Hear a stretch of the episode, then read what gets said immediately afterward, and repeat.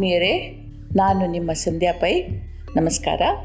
ಮತ್ತೊಂದು ಕಥೆಯೊಂದಿಗೆ. ಶ್ರೀ ಕೃಷ್ಣ ಪರಮಾತ್ಮನ ಸಖನ ಕಥೆ ಇದು. ಈ ಪ್ರಪಂಚ ಅವನನ್ನು ಸುಧಾಮ ಅಂತ ಕರೀತು. ದಾಮ ಅಂದರೆ ಹಗ್ಗ. ಸುಧಾಮ ಅಂದರೆ ಒಳ್ಳೆ ಹಗ್ಗ ಅಂತ ತಿಳ್ಕೊಳ್ಬೇಡಿ. ಹಗ್ಗ ಅನ್ನೋದಕ್ಕೆ ಒಂದು ಒಳ ಅರ್ಥ ಇದೆ. ಹಗ್ಗದ ಉಪಯೋಗ ಬಹುತೇಕವಾಗಿ ನಾವು ಅದನ್ನು ಕಟ್ಟಲಿಕ್ಕೆ ಉಪಯೋಗಿಸ್ತೀವಿ. ಸಂಚಿತ ಕರ್ಮಗಳಿಂದ ಬಂಧಿಸಲ್ಪಟ್ಟವನು. ಅಂದರೆ ಸುಕರ್ಮಗಳಿಂದ, ಒಳ್ಳೆಯ ಕರ್ಮಗಳಿಂದ ಬಂಧಿಸಲ್ಪಟ್ಟವನು ಸುಧಾಮ. ಎಲ್ಲೋ ಒಂದು ಬಿಂದುವಿನಷ್ಟು ಕುಕರ್ಮಗಳು ಇದ್ದುದರಿಂದ ಈ ಸುಧಾಮ ಮನುಷ್ಯನಾಗಿ ಹುಟ್ಟಿ ಬಂದಂತೆ. ಸುಧಾಮನೇ ಆಗಿದ್ದುದರಿಂದ ಬಾಲ್ಯದಲ್ಲೇ ಕೃಷ್ಣನ ಸಖ್ಯ ಲಭಿಸಿತು. ಕೃಷ್ಣ ಎಂದರೆ ಕರ್ಮಗಳನ್ನು ನಾಶ ಮಾಡುವನು ಅನ್ನುವ ಅರ್ಥ. ಇಂಥವನ ಸಾಂಗತ್ಯದಿಂದ ಸುಧಾಮ ಕೃಷ್ಣನ ಸಖನಾದ ಸಖ ಅಂದ್ರೇನು? ಯಾರೊಂದಿಗೆ ಇದ್ದಾಗ ಮನಸ್ಸು ಪ್ರಫುಲ್ಲವಾಗಿರ್ತದೋ? ಯಾರ ಸಹಚರ್ಯಕ್ಕೆ ಮನಸ್ಸು ಪದೇ ಪದೇ ಬಯಸ್ತದೋ? ಅವನು ಸಖ.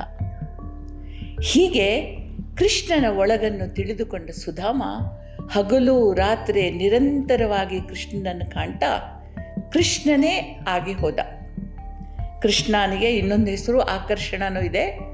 ಆದುದರಿಂದ ಸುಧಾಮ ಕೃಷ್ಣನಿಂದ ಆಕರ್ಷಿತನಾಗಿ ಸುಧಾಮನಾದ ಅಂತ ಹೇಳ್ತಾರೆ.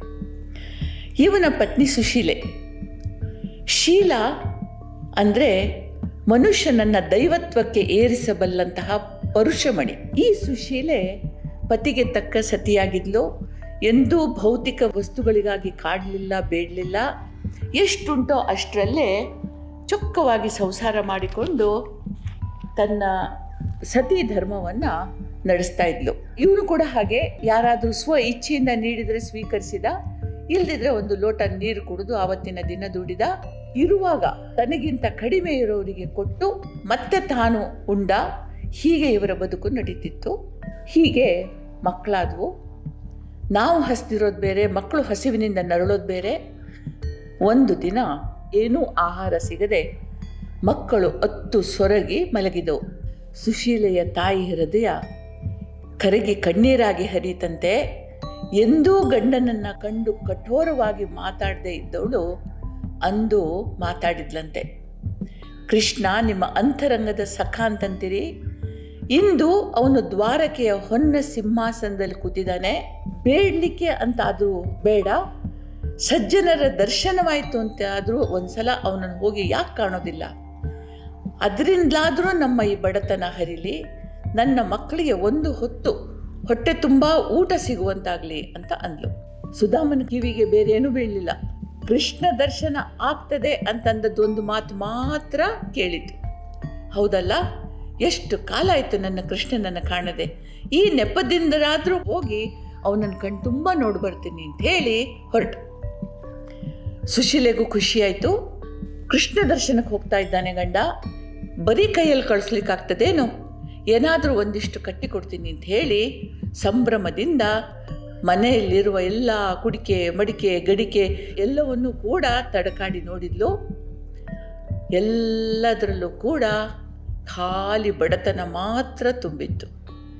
ಔಷಧಿಗಾಗಿ ಆದರೂ ಕೂಡ ಒಂದೇ ಒಂದು ಕಾಳು ಅಕ್ಕಿ ಇರಲಿಲ್ಲ ಅಂಥ ಬಡತನ ಅವರದ್ದು. ಪಕ್ಕದ ಮನೆಗೆ ಓಡಿದ್ಲು. ನನ್ನ ಪತಿ ಕೃಷ್ಣ ದರ್ಶನಕ್ಕೆ ಹೋಗ್ತಾ ಇದ್ದಾರೆ. ಮೂರೇ ಮೂರು ಬೊಗಸೆ ಅವಲಕ್ಕಿ ಕೊಡ್ಬೋದಾ ಅಂತ ಬಲು ದೈನ್ಯದಿಂದ ಇಷ್ಟು ದೊಡ್ಡ ದೇಹವನ್ನು ಒಂದು ಹಿಡಿ ಮಾಡಿಕೊಂಡು ಪಕ್ಕದ ಮನೆಯವಳನ್ನು ಕೇಳಿದ್ಲು. ಈಗ ಅವರಿಗೆ ಸಂಭ್ರಮ. ಎಂದೂ ತಮ್ಮ ಮನೆ ಬಾಗಿಲಿಗೆ ಬರೆದಂತಹ ಈ ಸಜ್ಜನ ಇವತ್ತು ಬಂದಿದ್ದಾಳೆ. ಅದು ಅವಳಿಗೋಸ್ಕರ ಏನೂ ಅಲ್ಲ ಶ್ರೀಕೃಷ್ಣನಿಗೆ ಅವಲಕ್ಕಿ ಕೇಳ್ತಾ ಇದ್ದಾಳೆ ಅಂತ ಹೇಳಿ ಡಬ್ಬದಲ್ಲಿದ್ದ ಅವಲಕ್ಕಿಯನ್ನು ಅವಳಿಗೆ ಸೆರಿಗೆಗೆ ಸುರಿಲಿಕ್ಕೆ ಹೋದಾಗ ಅವಳು ಹೇಳಿದ್ಲು, ಅಷ್ಟು ಬೇಡ, ಖಾಲಿ ಮೂರು ಬೊಗಸೆ ಸಾಕು ಅಂತಂದ್ಲು. ಆವಾಗ ಅವರಂದರು, ಅಮ್ಮ, ಇರಲಿ, ಪರವಾಗಿಲ್ಲ, ತಕೊಂಡು ಹೋಗು, ಉಳಿದದ್ದು ನಿನ್ನ ಮಕ್ಕಳಿಗೆ ಕೊಡು ಅಂತಂದರು. ಆವಾಗ ಅವಳು ಹೇಳಿದ್ಲು, ಬೇಡ ಬೇಡ, ಕೃಷ್ಣನ ಸೇವೆಗಾಗಿ ಈ ಅವಲಕ್ಕಿ ಬೇಕೇ ಹೊರತು ನನ್ನ ಮಕ್ಕಳಿಗೆ ಬೇರೆ ಏನಾದರೂ ಸಿಗ್ತದೆ ಅಂತ ಹೇಳಿದ್ಲು. ತನ್ನ ಹರಿದ ಸೆರಗಿನಲ್ಲಿ ಅವಲಕ್ಕಿ ಮನೆಗೆ ತಂದು ಗಂಡನ ಹರಿದ ಅಂಗವಸ್ತ್ರದ ಕೊನೆಗೆ ಆ ಅವಲಕ್ಕಿಯನ್ನು ಸುರಿದು ಒಂದು ಗಂಟು ಹಾಕಿ ಅವನ ಹೆಗಲ ಮೇಲೆ ಹಾಕಿ ದಾರಿಯಲ್ಲಿ ಎಲ್ಲಿಯೂ ಗಂಟು ಬಿಚ್ಚಬೇಡಿ, ಹೀಗೇ ತಗೊಂಡು ಕೃಷ್ಣನ ಕೈ ಕೊಡಬೇಕು ಅಂತಂದ್ಲು. ಅಂದರೆ ಅಲ್ಲೂ ಅವಳಿಗೆ ಒಂಚೂರು ಅನುಮಾನ, ದಾರಿಯಲ್ಲಿ ಯಾರಾದರೂ ಸಿಕ್ಕಿದ್ರೆ ಅವರಿಗೆ ಕೊಟ್ಟು ಬರೀ ಕೈಯಲ್ಲಿ ಕೈ ಬೀಸ್ಕೊಂಡು ಇವನು ಹೋಗ್ಬೋದು ಅಂತ.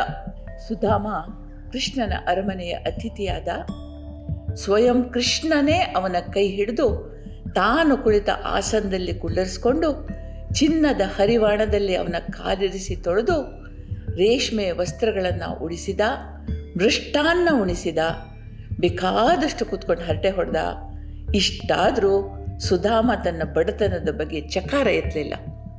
ಕಡೆ ಕೃಷ್ಣ ಕೇಳ್ದ, ಏನೋ ನನಗೋಸ್ಕರ ತಂದಿದೆಯಾ ಅಂತ ಕಾಣುತ್ತೆ, ಆ ಗಂಟಲೇನಿದೆ ಅಂತಂದ ಇವನು ಸಂಕೋಚದಿಂದ ಗಂಟನ್ನು ಹೆಗಲು ಮೇಲಿಂದ ಜಾರಿಸ್ತಾ ಇರೋ ಹಾಗೆ ಕೃಷ್ಣ ಗಂಟನ್ನು ಸೆಳೆದುಕೊಂಡು ಅದನ್ನು ಬಿಚ್ಚಿ, ಅಯ್ಯೋ, ನನಗೆ ಪ್ರಿಯವಾದ ಅವಲಕ್ಕಿ ತಂದಿದೆಯಾ? ಅಂತ ಹೇಳಿ ಒಂದು ಮುಷ್ಟಿ ಅವಲಕ್ಕಿಯನ್ನು ಬಾಯಿಗೆ ಹಾಕ್ಕೊಂಡು ತಿಂದ. ಅವತ್ತು ಮುಗೀತು. ಸುಧಾಮ ಮನೆಗೆ ಹೊರಟು ನಿಂತ ತಾನುಟ್ಟ ರೇಷ್ಮೆಯ ಉಡುಗೆಯನ್ನು ಕಳಚಿಟ್ಟು ಬಂದಾಗ ಉಟ್ಟ ಹರಕು ಚಿಂದಿಯನ್ನೇ ಮತ್ತೆ ಉಟ್ಟು ಹೊರಗೆ ಬಂದ. ಕಾಲಿಗೆ ಹಾಕಿದ ಹಾವುಗೆಗಳು ಮಾತ್ರ ಹೊರಗುಳ್ಕೊಂಡವು ಸುಧಾಮ ಮರ್ತ ಕೃಷ್ಣನ ಕಣ್ಣಿಗೆ ಬಿತ್ತು. ಆದರೆ ಅವನು ನೆನಪು ಮಾಡಲಿಲ್ಲ. ಸುಧಾಮ ಹೊರಟು ಹೋದ. ಇದನ್ನು ನೋಡ್ತಾ ಇದ್ದ ರುಕ್ಮಿಣಿಯ ಕಣ್ಣುಗಳಲ್ಲಿ ನೀರು ತುಂಬಿತು ಅವಳು ಹೇಳಿದ್ಲು, ಸ್ವಾಮಿ, ಕಲ್ಲು ಮುಳ್ಳುಗಳ ಹಾದಿಯಲ್ಲಿ ನಡೆದು ಬಂದ ಇವರ ಕಾಲು ಒಣಗಿ ಬಿರಿದು ಗಾಯಗಳಾಗಿ ರಕ್ತ ಬರ್ತಾ ಇದೆ. ಇವಾಗ ಈ ಹಾವುಗೆಗಳನ್ನೂ ಬಿಟ್ಟು ಹೋಗಿದ್ದಾರೆ ಅಂತ ಹೇಳುವಾಗ ಇವಳು ಹೇಳಿದ್ಲು, ನೀವಾದರೂ ನೆನಪು ಮಾಡಿ ಅವನಿಗೆ ಹಾವಿಗೆಗಳನ್ನ ಕೊಡ್ಬೋದಿತ್ತು, ಯಾಕೆ ಅವ್ರಿಗೆ ನೆನಪು ಮಾಡಲಿಲ್ಲ? ಅಂತಂದು ಆವಾಗ ಕೃಷ್ಣ ಹೇಳ್ದ, ಅವನ ಕರ್ಮ ಕಳೀತಾ ಬಂದಿದೆ, ಹಾಗೆ ಯದುಕುಲದ ಆಯಸ್ಸು ಮುಗಿತಾ ಇದೆ. ಇಂಥವರ ಚರಣ ಧೂಳಿಯಿಂದಲಾದರೂ ಈ ಯದುಕುಲ ಹೆಚ್ಚು ನೋವು ಕಾಣದೆ ಅಂತ್ಯವಾಗಲಿ ಅಂತ ಹೇಳಿ ಹಾಗೆ ಮಾಡಿದೆ. ಇನ್ನು ಅವನಿಗೆ ನೋವು, ನಲಿವು, ಸುಖ, ದುಃಖಗಳ ಪರಿಧಿ ಇಲ್ಲ. ಎಲ್ಲವನ್ನೂ ಮೀರಿದವ. ಅವನು ಒಂದೇ, ನಾನು ಒಂದೇ ಬೇರೆಯಲ್ಲ ನಾವು ಆತ್ಮಸಕರು ಅಂತ ಹೇಳಿದ. ನಮ್ಮ ಹಿರಿಯರು ಬಿಟ್ಟು ಹೋದ ಇಂಥ ಕಥೆಗಳಲ್ಲಿ ಗೂಢ ಆಂತರ್ಯ ಇದೆ. ಈ ಕಥೆಗಳು ಅಂದುಕೊಳ್ಳದೆ ಇವುಗಳ ಆಳಕ್ಕಿಳಿದು ನೋಡಿದಾಗ ನಮಗೊಂದು ವಿಸ್ಮಯ ಪ್ರಪಂಚ, ತತ್ವ ಪ್ರಪಂಚ ತೆರೆದುಕೊಳ್ತದೆ. ನಿಮಗೆಲ್ಲರಿಗೂ ಒಳ್ಳೆಯದಾಗಲಿ. ನಮಸ್ಕಾರ ಜೈ ಹಿಂದ್.